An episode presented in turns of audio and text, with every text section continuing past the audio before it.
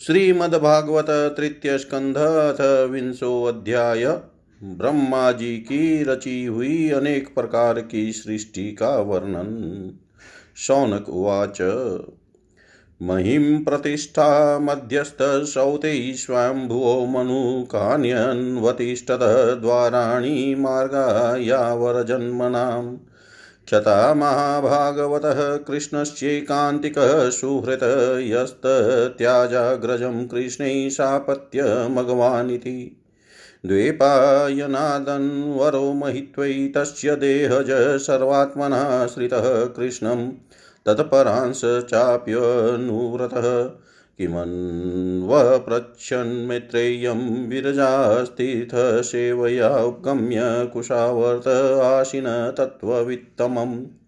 तयो संवन्दतोः सुतः प्रवृतः हि अम्लः कथः, आपो गाङ्गामिवाग्नय निहरे पादाम्बुज पादाम्बुजाश्रया। तान् कीर्तय भद्रं ते कीर्तयन्योदारकर्मण रसज्ञः को नु तृप्येत हरिलीलामृतं पिबन् एवमुग्रस्रवः पृष्ठऋषिभिः नेमिषायनै भगवत्य पिता ध्यायत्मस्थानाः श्रूयतामिति। श्रुत उवाच हरे धृतक्रोडतनोष्वमायया निशम्य गोरुद्धरणं रसातलात् लीलां हिरण्याक्षमवज्ञया हतं सञ्जातहर्षो मुनिमाह भारत। विदुर उवाच, प्रजापतिपतिः सृष्ट्वा प्रजासर्गे प्रजापतीन्, किमारभत मे भ्रमण प्रब्रूहव्यं व्यक्तमार्गवित। ये मरीच्यादयो विप्रायस्तु स्वाम्भुवो मनुः। ते वै भ्रमण आदेशात् कथमेतदभावयन्। सद्वित्याः किं सृजन स्वतन्त्रा उत कर्मसु आहोस्वित्सहन्ताः सर्व इदं स्मः समकल्पयन्। मैत्रेयी उवाच। देवेन दुर्वित् क्येन परेणानिमिषेण च जातक्षोभाद् भगवतो महानाशीत् गुणत्रयात्। रजप्रधानान् महत स्त्रीलिङ्गो देवचोदितात् जात ससजभूतादिविदयादीनि पञ्चश तानि तानि चैकेकशः स्रष्टुमसमर्थानि भौतिकं सहत्य देवयोगेन हेममण्डं वा सृजन् शोषयिष्टाब्धिसलिलै आण्डकोशो निरात्मकः साग्रं वै वशसाहस्रम् अन्ववात्सितमीश्वरः तस्य नाभेर्भूतपद्मसहस्रकोरुदिति सर्वजीवनिकायोका यत्र स्वयं भूतस्वराट् सोऽनुविष्टो भगवता यशेते सलिलाशहि लोकसंस्था यथा पूर्वं निर्ममे संस्थया स्वया ससजच्छायया विद्यां पञ्चपर्णावमग्रतः तामिस्त्रमन्धतामिस्त्रं तमो मोहो महातम। विशसजात्मनः कायं नाभिनन्दस्तमोमयम् जग्रहुर्यक्षरक्षांसि रात्रिं क्षुत्रितसमुद्भवां क्षुत्रिडब् क्षुत्रिडभ्यामुपसृष्टास्ते तं जग्धूमभिदुद्रुवुः मा रक्षेतेन जक्षध्वमित्युचुः क्षुत्रिदर्डिता देवास्तानाः सविघ्नो माँ जक्षत रक्षतः मे यक्षरक्षांसि प्रजायूयं बभूवित देवता प्रभयाया दिव्यन् प्रमुखतोऽसृजतः ते आह सुदेवयन्तो विसृष्टां तां प्रभामः। देवो देवाञ्जघनतः सृज्यति स्माति लोलुपान्। त एनं लोलुपतया मेथुनायाभिपेदिरे ततो हसनश भगवान् सुरे निरपत्रपे। अन्वीयमानस्तरसा क्रुधो भीतपरापतः स उपव्रज्य वरदं प्रपन्नार्तिहरं हरिम्।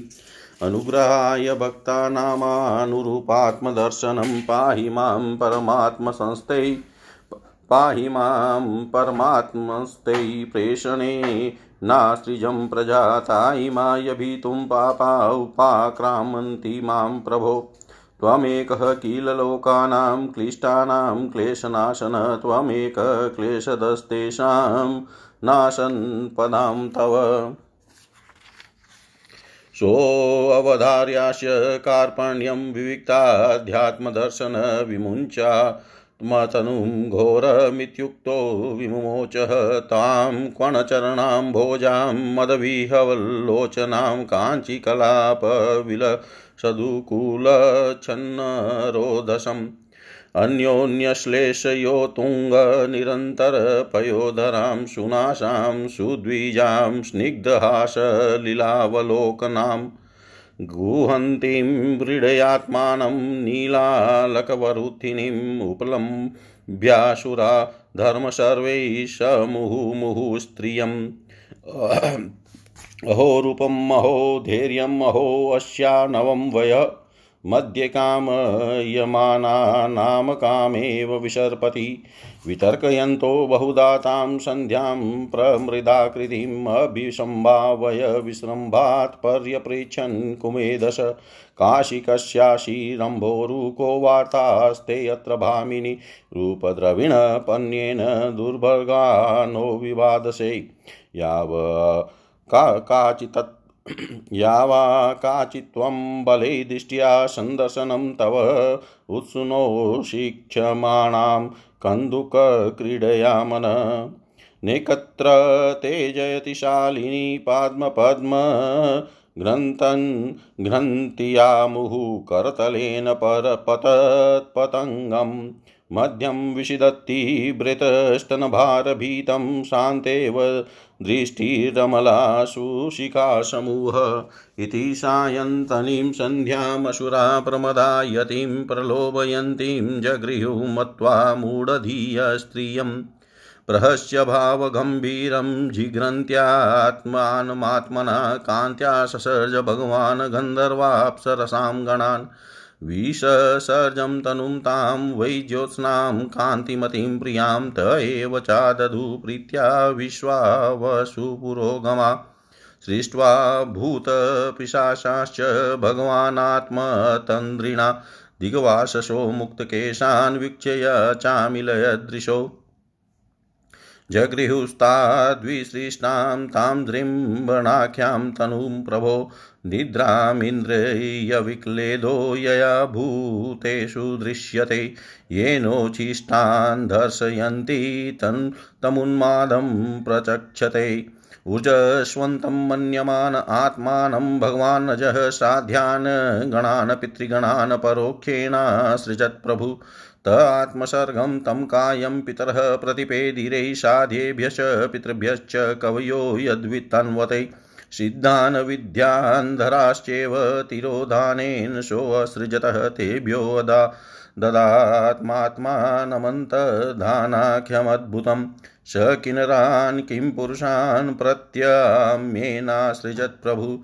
मानयनात्मनात्मानमात्मा भासं विलोकयम् ते तु तज्गृहं रूपं त्यक्तं यत् परमेष्टिना मिथुनी भूय गायन्तस्त्वमेवोषसि कर्मभिः देहेन वै भोगवताशयानो बहुचिन्तया सर्गे अनुपचिते क्रोधादुत्ससर्जः तद्वपुः। ये यन्तामुतः केशायस्ते अङ्गजगिरैः सर्पापसर्पतः क्रूरा नागा भोगोरुकन्धरा स आत्मानं मन्यमान कृतकृत्यमिवात्मभू। तदा मनून, तथा, तदा मनुनः ससान्तै मनसा लोकभावनान् तेभ्यः सोऽत्यसृजत् स्वयं पुरं पुरुषमात्मवान्। तान् दृष्ट्वा ये पुरा सृष्टा प्रशंसु प्रजापतिम्। अहो एतज्जगतः स्रष्टः सुकृतं बत ते कृतं प्रतिष्ठिता क्रिया यस्मिन् साकं मन्मदामहे। तपसा विद्यया युक्तो योगेन सुसमाधिना ऋषि नृसिंहर्षिकेश ससजाभिमता प्रजा तेभ्यश्चेकेकश स्वस्य देहस्यास मदादज यतत समाधियोगर्धितपो विद्या विरक्तिमत्। तपो विद्या विरक्तिमत। सौनक जी कहते हैं, सूत जी, पृथ्वी पर आधार पाकर स्वयं भू मनु ने आगे होने वाली संतति को उत्पन्न करने के लिए किन किन उपायों का अवलंबन किया?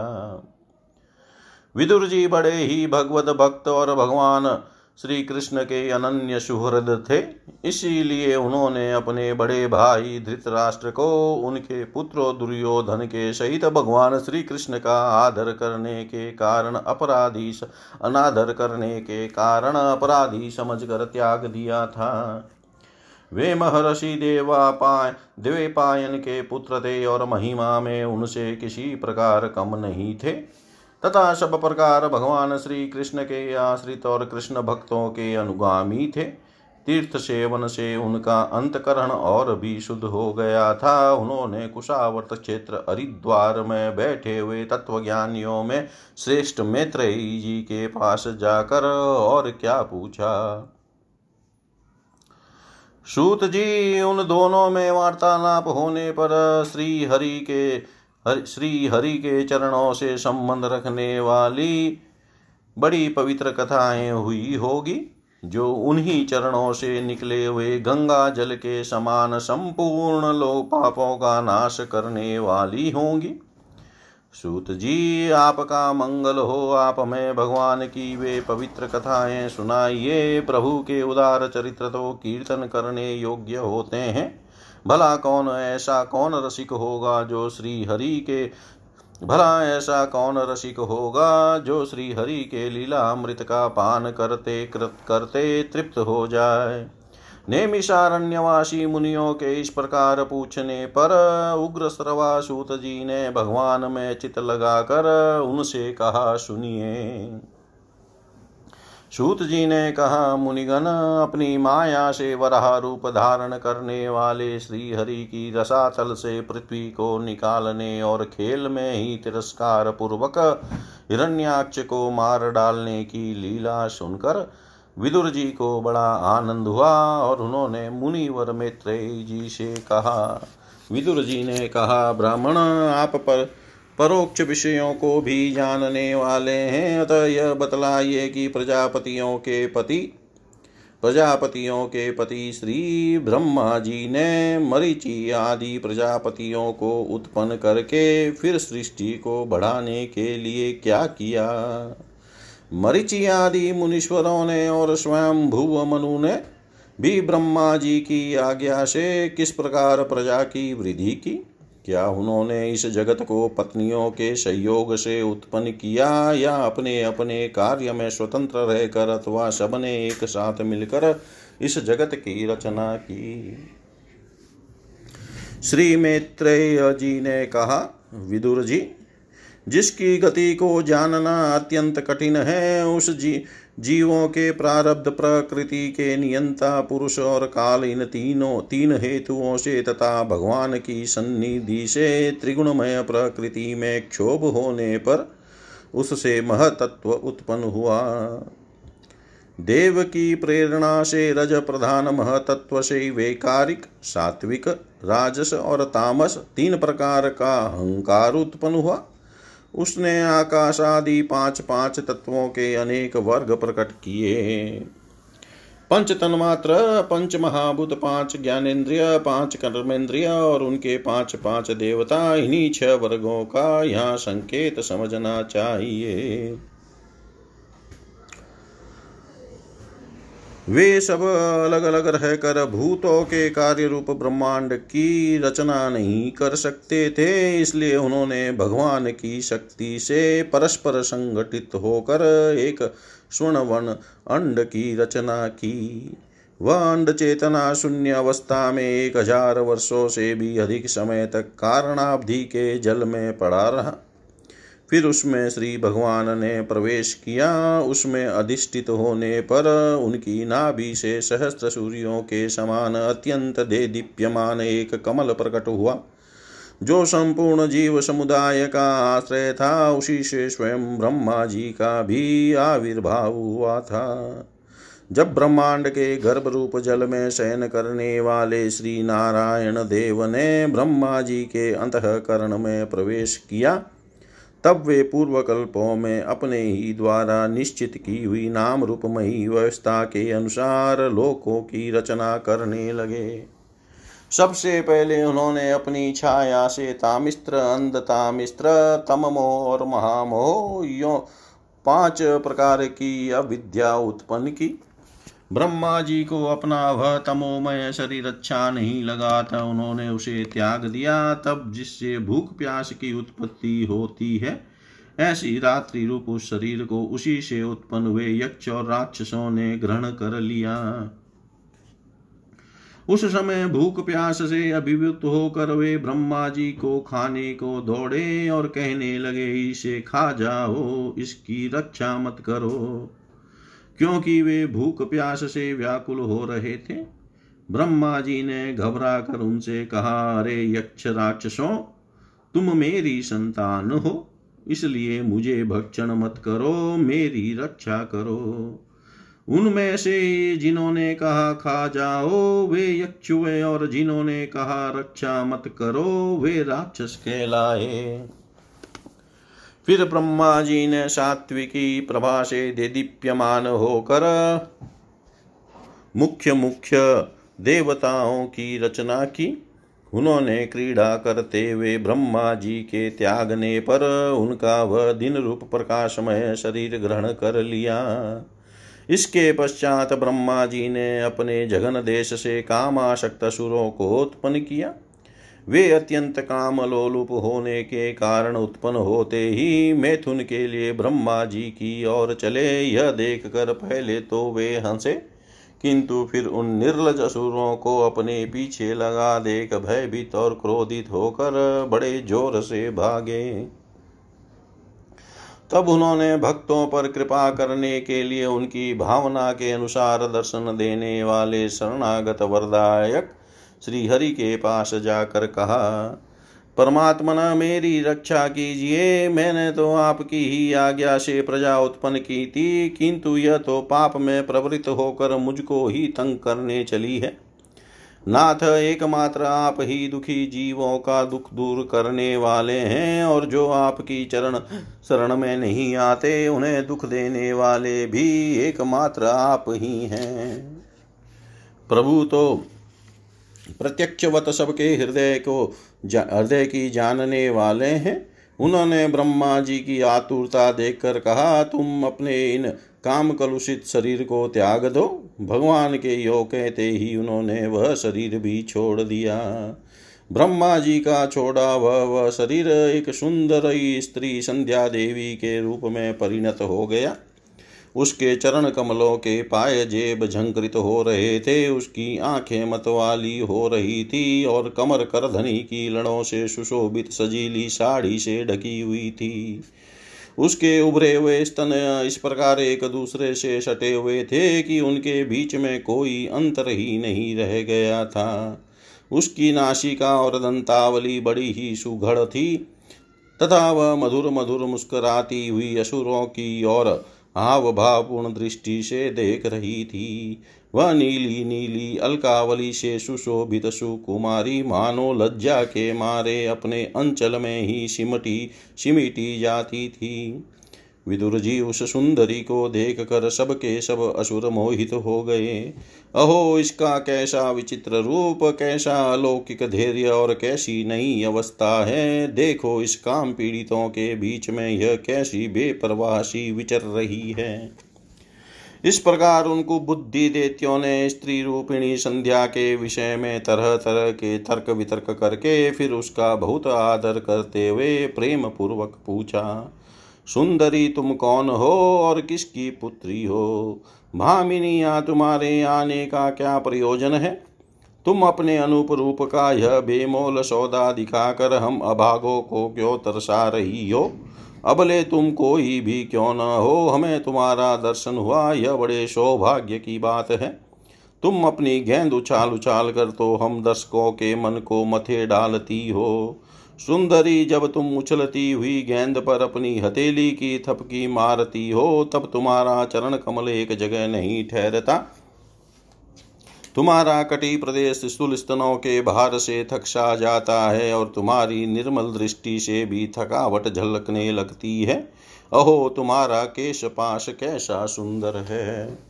इस प्रकार स्त्री रूप से प्रकट हुई उस सायंकाली संध्या ने उन्हें अत्यंत कामाशक्त कर दिया और उन मूढ़ों ने उसे कोई रमणी रत्न समझकर ग्रहण कर लिया।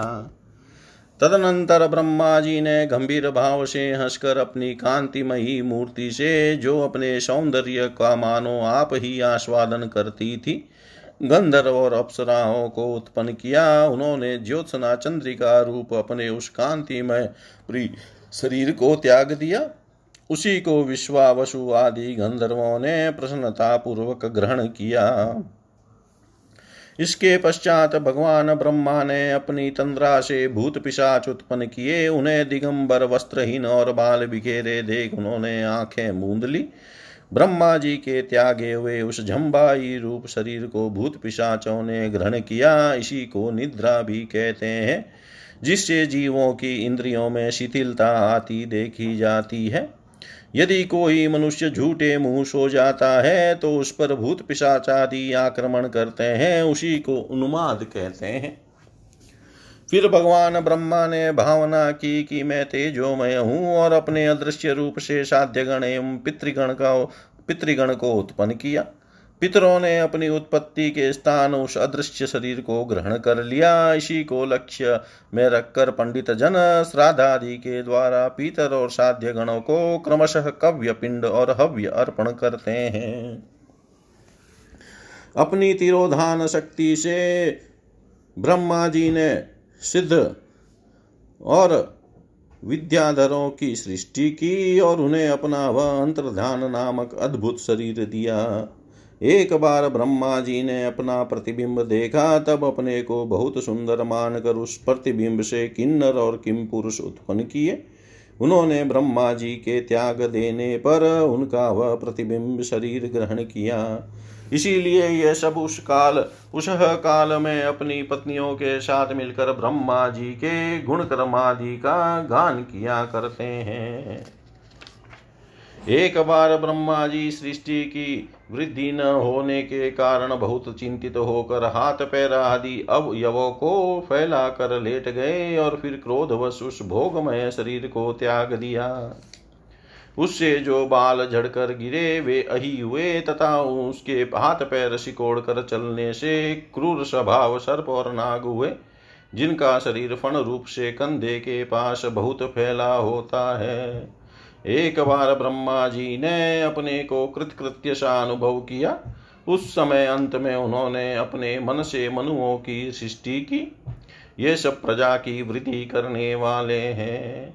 मनस्वी ब्रह्मा जी ने उनके लिए अपना पुरुषाकार शरीर त्याग दिया। मनुओं को देख कर उनसे पहले उत्पन्न हुए देवता गंधर्वादि ब्रह्मा जी की स्तुति करने लगे। वे बोले, विश्वकर्ता ब्रह्मा जी, आपकी यह मनुओं की सृष्टि बहुत ही सुंदर है। इसमें अग्निहोत्र आदि सभी कर्म प्रतिष्ठित है। इसकी सहायता से हम भी अपना अन्न भाग ग्रहण कर सकेंगे। फिर आदि ऋषि ब्रह्मा जी ने इंद्र संयम पूर्वक तप विद्या योग और समाधि से संपन्न हो अपनी प्रिय संतान ऋषि गण की रचना की। और उनमें से प्रत्येक को अपने समाधि योग, ऐश्वर्य, तप विद्या और वैराग्यमय शरीर का अंश दिया। इति श्रीमद्भागवते महापुराणे पारमहंस्यां सहितायां तृतीयस्कन्धे विंशोऽध्याय सर्वं श्रीशां सदाशिवार्पणम् अस्तु। ॐ विष्णवे नमः, ॐ विष्णवे नमः, ॐ विष्णवे नमः। श्रीमद्भागवतः तृतीयस्कन्द अतेकन् अतेकविंशोऽध्याय कदर कर्दम कदर्म जी की तपस्या और भगवान का वरदान। विदुर उवाच स्वायम्भुवस्य च मनोवशः परं सम्मतः कथ्यतां भगवन् यत्र धीरे प्रजा। प्रियव्रतो तानपादौ सुतो स्वाम्भुवस्य वै यथा धर्मं जु, जुगुपतुः सप्तद्वीपवतीं महीं। तस्य वै दुहिता ब्रह्मन् देवहूतिति विस्तृता पत्नी प्रजापतिरुक्ता कर्दमस्य त्वया नघ।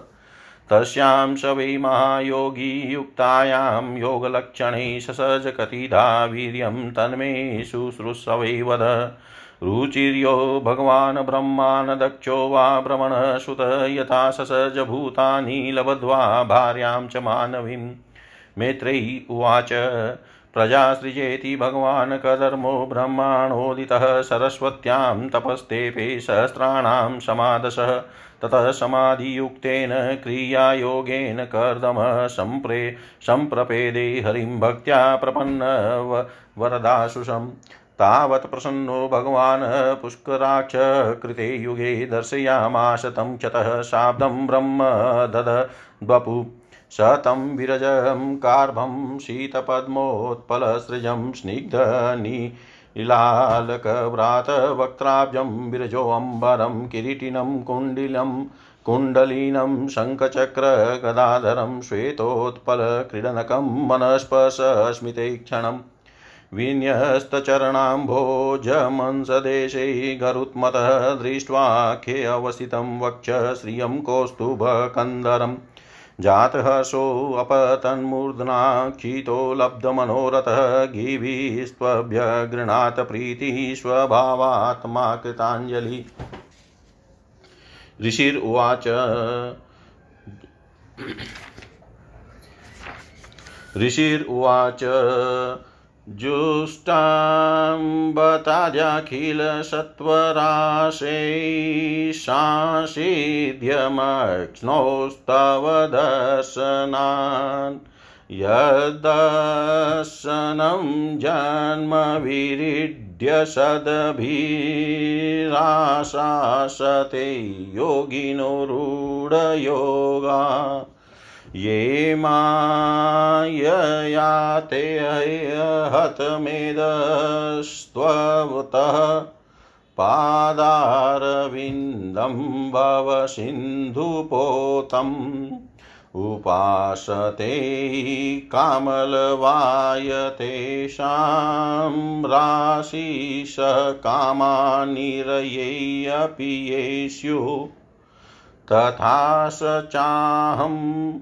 चाहं परिवोढुकामसमानशीलां ग्रहमेधधेनुम् उपेयिवानमूलमशेषमूलं दुराशयकामदुधाङ्घ्रिपश्य प्रजापतिस्ते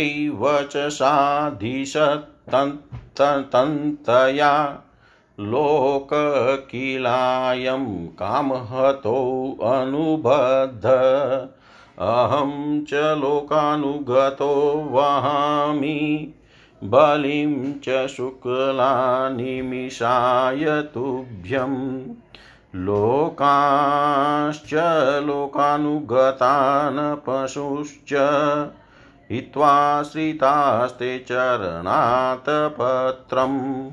परस्परं त्वद्गुणवादसिद्धुपीयूषनिर्यापितदेहधर्मा।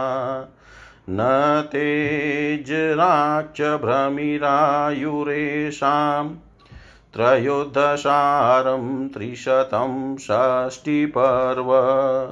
सन्नेम्यन्तच्छदीयत्रीणाभिः करालस्रोतो जगदाच्छिद्यधावत्।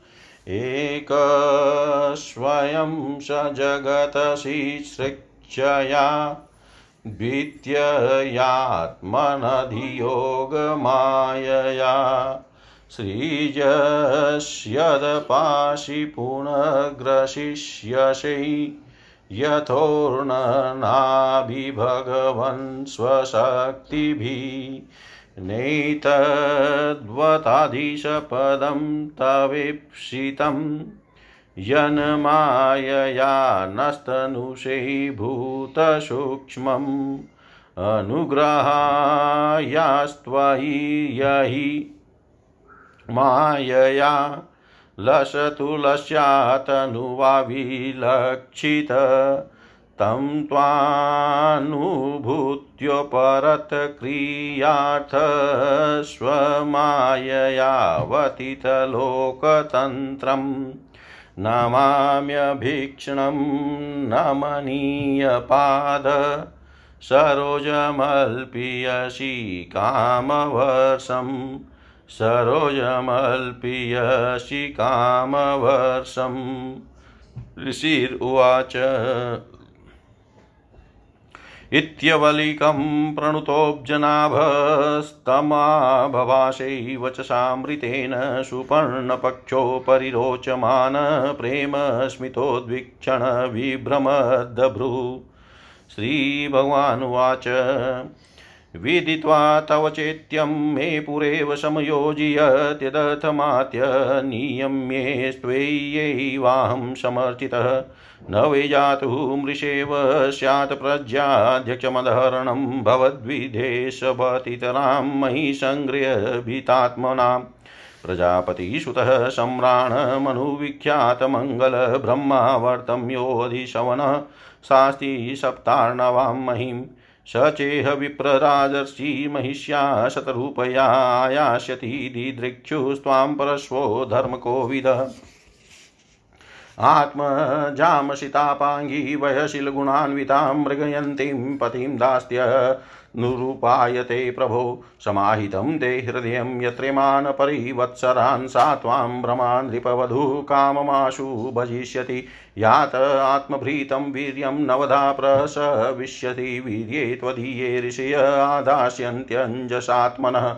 त्वं च सम्यगनुष्ठाय निदेशमौषतम् मयि कृताशेषक्रियातो माँ प्रपत्स्यसे। कृत्वा दयां च जीवेषु दत्त्वा चाभयमात्मवान् मयात्मानं सह जगदः द्रक्ष्यस्यात्मनि चापि माँ सां स्वांशकलया त्वद्वीर्येण महामुने, तव क्षेत्रे देवहूत्यां प्रणेष्ये तत्त्वसंहितां मैत्रेयी उवाच, एवं तमनुभाष्यात् भगवान् प्रत्यक्ष प्रत्यगक्षज जगाम बिन्दुशरस सरस्वत्या परिश्रितात् निरीक्षतस्तस्य ययावशेष सिद्धेश्वराभीष्टुत सिद्धमार्ग आकर्ण्यन् पत्ररथेन्द्रपक्षैरुचारितं स्तोममुदीर्णशाम अथ सम्प्रस्थिते शुक्ले कर्दमो भगवान् ऋषि आस्ते स्म बिन्दुसरसि तं कालं प्रतिपालयन् मनुष्यन्दन् मास्ताय शातकौम्भपरिच्छदम् आरोप्य स्वां दुहितरं सवार्यः पर्यटन्महिं। तस्मिन् सुधन्वन्हनि भगवान् यत् समादिशत् उपायादाश्रमपदं मुने शान्तव्रतस्य ततः। यस्मिन् भगवतो नेत्रान्यपतनश्रुबिन्दव कृपया सम्परीतस्य प्रपन्ने अर्पिताया भृशम् तद्वै बिन्दुशरो नाम सरस्वत्या परिप्लुत्तमः। पुण्यं शिवामृतजलं महर्षिगणसेवितं।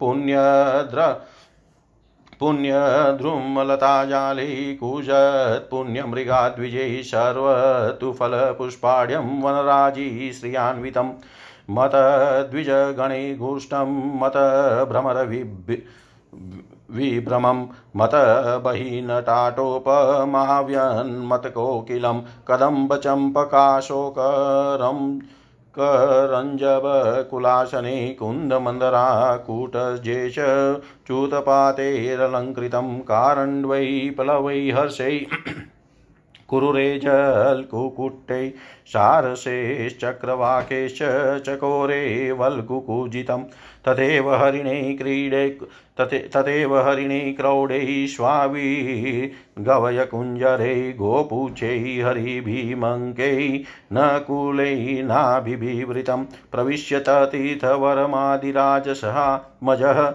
ददर्श मुनिमाशिनं, तस्मिन् हुतहुतासनं विद्योतमानं वपुषः, तपस्युग्रयुजाचिरं, नातिक्षामं भगवतः स्निग्धपाङ्गावलोकनात् तद्वयाभृतामृतकलापीयुश्रवणेन च प्रांशु पद्मपलासाक्षं जटिलं चिरवाससमुपसंसृत्य मलिनं यथाहन्नं संस्कृतम्। अथोटजमुपायातं नृदेवं प्रणतं पुरः सपर्यया पर्यगृह्णात् प्रतिनन्द्यानुरूपया गृहीताणमाशीनं संयतः प्रीणयन्मुनि स्मरण भगवदादेशमित्याय सलक्षणया गिरा। नूनं चङ्क्रमणं देव शतां संरक्षणाय ते वधाय च शतां यस्त्वं हरे शक्तिः पालिनि। यो वर्के ध्वग्नीन्द्रवायुनां यं धर्मप्रचेतसां रूपाणि स्थान आदत्स्यै तस्मै शुक्लाय ते नमः। न यदा रथमास्ताय जेत्रं मणिगणार्पितं विस्फुजचण्डको दण्डो रथेन त्राशयनगान। स्वसैन्यचरणशुक्नं चूर्णं वेपयन्मण्डलं भुव विकर्षण बृहतीं सेनां पर्यटस्य सुमानिव तदेव सन्त सेतवः सर्वे वर्णाश्रमनिबन्धना भगवद्रचिता राजन् विद्येरणबतदस्युभिः अधर्मश्च समेधेते अधर्मश्च समेधेत लोलुपै व्यङ्गकुशै नृभिः शयाने त्वयि लोकोऽयं दस्युग्रस्तो विनङ्क्ष्यति। अथापि पृचे त्वां वीर वीर यदर्थं त्वमिहागतः त्वद्वयं निर्वर्यलिकेन प्रतिपद्यामहे हिला प्रतिपद्ये हदा। विदुर जी ने पूछा, भगवान स्वयं भू मनु का वंश बड़ा आदरणीय माना जाता है। उसमें मैथुन धर्म के द्वारा प्रजा की वृद्धि हुई थी। अब आप मुझे उसी की कथा सुनाइए। ब्रह्मणाप ने कहा था कि स्वयं भू मनु के पुत्र प्रिय व्रत और उतान पाद ने सातों दीपों वाली पृथ्वी का धर्म पूर्वक पालन किया था तथा उनकी पुत्री जो देवहूति नाम से विख्याति कदम प्रजापति को ब्याही गई थी। देवहूति योग के लक्षण यमादि से संपन्न थी उससे महायोगी कदम जी कितनी संतानें उत्पन्न की, वह सब प्रसंग आप मुझे सुनाइए, मुझे उसके सुनने की बड़ी इच्छा है। इसी प्रकार भगवान रुचि और ब्रह्मा जी के पुत्र दक्ष प्रजापति ने भी मनु जी की कन्याओं का पानी पानी ग्रहण करके उनसे किस प्रकार क्या क्या संतान उत्पन्न की, यह उत्पन्न की। यह सब चरित भी मुझे सुनाइए। मैत्रेयी जी ने कहा, विदुर जी, जब ब्रह्मा जी ने भगवान करदम को आज्ञा दी कि तुम संतान की उत्पत्ति करो। तो उन्होंने दस हज़ार वर्षों तक सरस्वती नदी के तीर पर तपस्या की। वे एकाग्रचित से प्रेम पूर्वक पूजनोपचार द्वारा शरणागत वरदायक श्रीहरि की आराधना करने लगे। तब सत्युग के आरंभ कमल नयन भगवान श्रीहरि ने उनकी तपस्या से प्रसन्न होकर उन्हें अपने शब्द ब्रह्म स्वरूप से मूर्तिमान होकर दर्शन दिए।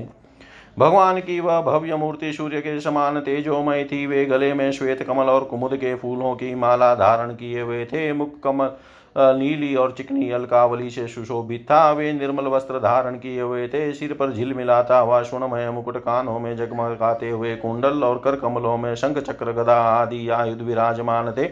उनके एक हाथ में क्रीड़ा के लिए श्वेत कमल सुशोभित था। प्रभु की मधुर मुस्कान भरी चितवन चित को चुराए लेती थी।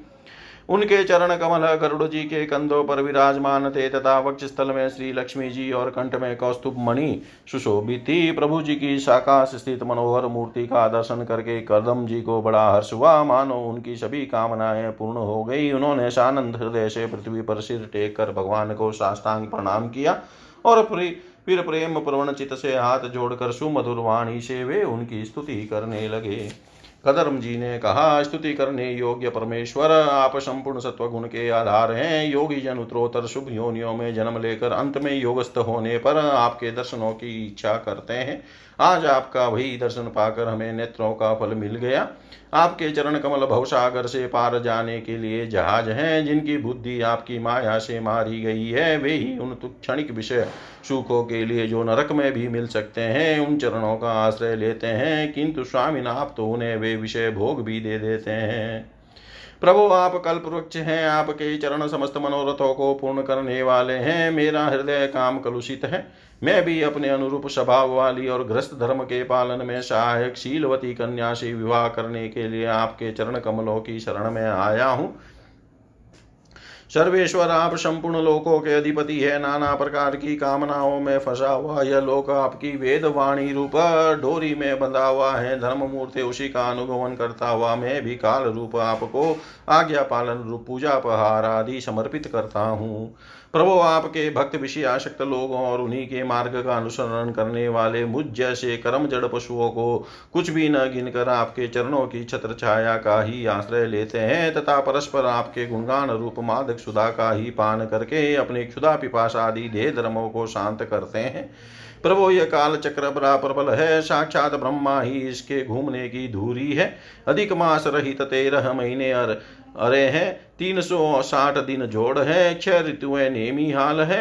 अनंत क्षण पल आदि इसमें पात्रकार धाराएँ हैं, तथा तीन चातुर्मास्य इसके आधारभूत भी है। यह अत्यंत वेगवान संवत्सर रूप काल चक्र जराचर जगत की आयु का छेदन करता हुआ घूमता रहता है, किंतु आपके भक्तों की आयु का ह्रास नहीं कर सकता। भगवान जिस प्रकार मकड़ी स्वयं ही जाले को फैलाती, उसकी रक्षा करती और अंत में उसे निकल जाती है, उसी प्रकार आप अकेले ही जगत की रक्षा करने के लिए अपने से अभिन्न अपनी योग माया को स्वीकार कर उससे अभिव्यक्त हुई अपनी सत्वादि शक्तियों द्वारा स्वयं ही इस जगत की रचना, पालन और संहार करते हैं। प्रभु, इस समय आपने हमें अपने तुलसी माला, मंडित माया से परिचिन सी दिखाई देने वाली शगुन मूर्ति से दर्शन दिया है। आप हम भक्तों को जो सप्तादि विषय सुख प्रदान करते हैं, वे माइक होने के कारण यद्यपि आपको पसंद नहीं है, तथापि परिणाम में हमारा शुभ करने के लिए वे हमें प्राप्त हो। नाथ आप स्वरूप से निष्क्रिय होने पर भी माया के द्वारा सारे संसार का व्यवहार चलाने वाले हैं, तथा थोड़ी सी उपासना करने वाले पर भी समस्त अभिलषित वस्तुओं की वर्षा करते रहते हैं। आपके चरण कमल वंदनीय है। मैं आपको बार बार नमस्कार करता हूँ। मैत्रेय जी कहते हैं, भगवान की भौहें प्रणय। प्रणय मुस्कान भरी चितवन से चंचल हो रही थी वे गरुड़ जी के कंधे पर विराजमान थे जब कदम जी ने इस प्रकार निष्कपट भाव से उनकी स्तुति की, तब वे उनसे अमृतमयी वाणी से कहने लगे, श्री भगवान ने कहा, जिसके लिए तुमने आत्मसंयम आदि के द्वारा मेरी आराधना की है, तुम्हारे हृदय के उस भाव को जानकर मैंने पहले से ही उसकी व्यवस्था कर दी है। प्रजापति मेरी आराधना तो कभी भी निसफल नहीं होती, फिर जिनका चित्त निरंतर एकांत रूप में मुझमें ही लगा रहता है, उन तुम जैसे महात्माओं के द्वारा की हुई उपासना का तो और भी अधिक फल होता है। प्रसिद्ध यशस्वी सम्राट स्वयं भू मनु ब्रह्मवर्त में रहकर सात समुद्र वाली सारी पृथ्वी का शासन करते हैं। विप्रवर वेद परम धर्मज्ञ महाराज, महारानी शत्रुपा के साथ तुमसे मिलने के लिए परसों यहाँ आएँगे। उनको, उनकी एक रूप यौवनशील और गुणों से संपन्न श्याम लोचना कन्या, इस समय विवाह के योग्य है प्रजापति, तुम सर्वथा उसके योग्य हो, इसलिए वे तुम्ही को वह कन्या अर्पण करेंगे। भ्रमण गत अनेकों वर्षों से तुम्हारा चित जैसी भार्या के लिए समाहित रहा है, वह अब शीघ्र ही वह राजकन्या तुम्हारी वैसी ही पत्नी होकर यथेष्ट सेवा करेगी, वह तुम्हारा वीर अपने गर्भ में धारण कर उससे नौ कन्याएँ उत्पन्न करेगी। और फिर तुम्हारी उन कन्याओं से लोक रीति के अनुसार मरिचि आदि ऋषि गण पुत्र उत्पन्न करेंगे। तुम भी मेरी आज्ञा की अच्छी तरह पालन करने से शुद्ध चित हो, फिर अपने सब कर्मों का फल मुझे अर्पण कर मुझको ही प्राप्त होगे। जीवों पर दया करने, करते हुए तुम आत्मज्ञान प्राप्त करोगे और फिर सबको अभय दान दे, अपने सहित संपूर्ण जगत को मुझमें और मुझको अपने में स्थित देखोगे। महामुने में भी अपने अंश कला रूप से तुम्हारे वीर द्वारा तुम्हारी पत्नी देवहूति के गर्भ में अवतीर्ण होकर सांख्य शास्त्र की रचना करूँगा। मैत्रेय जी कहते हैं, विदुर जी, कदम ऋषि से इस प्रकार संभाषण करके इंद्रियों के अंतर्मुख होने पर प्रकट होने वाले श्री हरि सरस्वती नदी से घिरे हुए बिंदुसर तीर्थ से जहाँ कदम ऋषि तप कर रहे थे, अपने लोक को चले गए। भगवान के सिद्ध मार्ग, वेंकुट मार्ग को भी सिद्धेश्वर प्रशंसा करते हैं। के सबकी सभी सिद्धेश्वर प्रशंसा करते हैं। वे कदम जी के के देखते देखते अपने लोक को सिधार गए। उस समय गरुड़ जी के पक्षों से जो शाम की आधारभूत ऋचाएँ निकल रही थी, उन्हें वे सुनते जाते थे।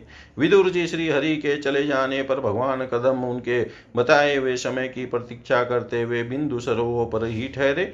वीरवर इधर मनु जी भी महारानी शत्रुपा के साथ स्वर्ण जटित रथ पर सवार होकर तथा उस पर अपनी कन्या को बिठा, भी बिठाकर पृथ्वी पर विचरते हुए जो दिन भगवान ने बताया था, उसी दिन शांति परायण महर्षि कदम के उस आश्रम पर पहुँचे। सरस्वती के जल से भरा हुआ यह बिंदु सरोवर वह स्थान है, जहाँ अपने शरणागत भक्त कदम के प्रति उत्पन्न हुई अत्यंत करुणा के वशीभूत हुए भगवान के नेत्रों से आंसुओं की बूंदें गिरी थी। वह तीर्थ बड़ा पवित्र है, इसका जल कल्याणमय और अमृत के समान मधुर है, तथा महर्षिगण सदा इसका सेवन करते हैं। उस समय बिंदु सरोवर पवित्र वृक्ष लताओं से घिरा हुआ था, जिनमें तरह तरह की बोली बोलने वाले पवित्र मृग और पक्षी रहते थे। वह स्थान सभी ऋतुओं के फल और फूलों से संपन्न था और सुंदर वन श्रेणी भी उसकी शोभा बढ़ाती थी। वहाँ झुंड के झुंड मतवाले पक्षी चहक रहे थे मतवाले भौरे बनरा रहे थे। उन्मत मयूर अपने पिछ फैला फैला नट की भांति नृत्य कर रहे थे और मत वाले कोकिल कुहू कुहू करके मानो एक दूसरे को बुला रहे थे। वह आश्रम कदम चंपक अशोक करंज बकुल असन, कुंद मंदार कुटज और नए नए आम के वृक्षों से अलंकृत था। वहाँ जल काग बतक आदि जल पर तैरने वाले पक्षी हंस कुरर, जल मुर्ग सारस, चकवा और चकोर मधुर स्वर से कलरव कर रहे थे। हरिण सुअर श्याही नीलगाय, हाथी, लंगुर, सिंह वानर, नेवले और कस्तूरी मृग आदि पशुओं से भी वह आश्रम घिरा हुआ था। आदि राज महाराज मनु ने उस उत्तम तीर्थ में कन्या के सहित पहुंचकर देखा कि मुनिवर कर्दम अग्निहोत्र से निवृत्त होकर बैठे हुए हैं। बहुत दिनों तक उग्र तपस्या करने के कारण वे शरीर से बड़े तेजस्वी दिख पड़ते थे।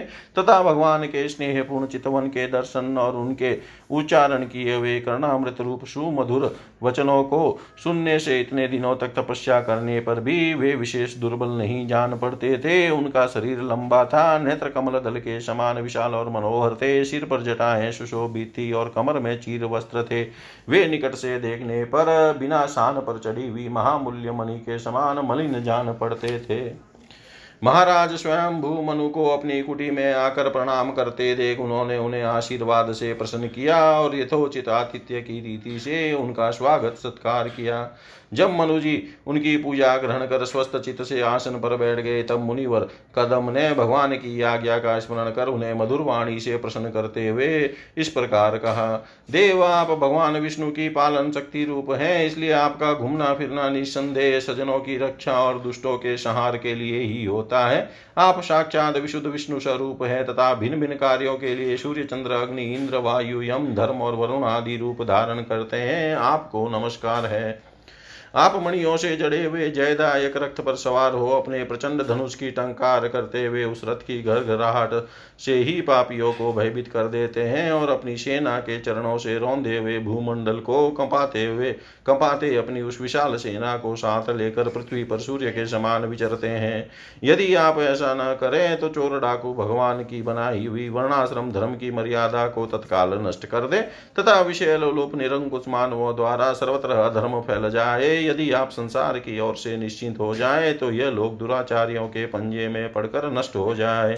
तो भी वीरवर, मैं आपसे पूछता हूँ कि इस समय यहाँ आपका आगमन किस प्रयोजन से हुआ है? मेरे लिए जो आज्ञा होगी, उसे मैं निष्कपट भाव से सहर्ष स्वीकार करूँगा। इति श्रीमद्भागवते महापुराणे पारमहंस्यां सहितायां तृतीयस्कन्धे एकविंशोऽध्याय। सर्वं श्रीशां सदाशिवार्पणम् अस्तु। ॐ विष्णवे नमः ॐ विष्णवे नमः ॐ विष्णवे नमः।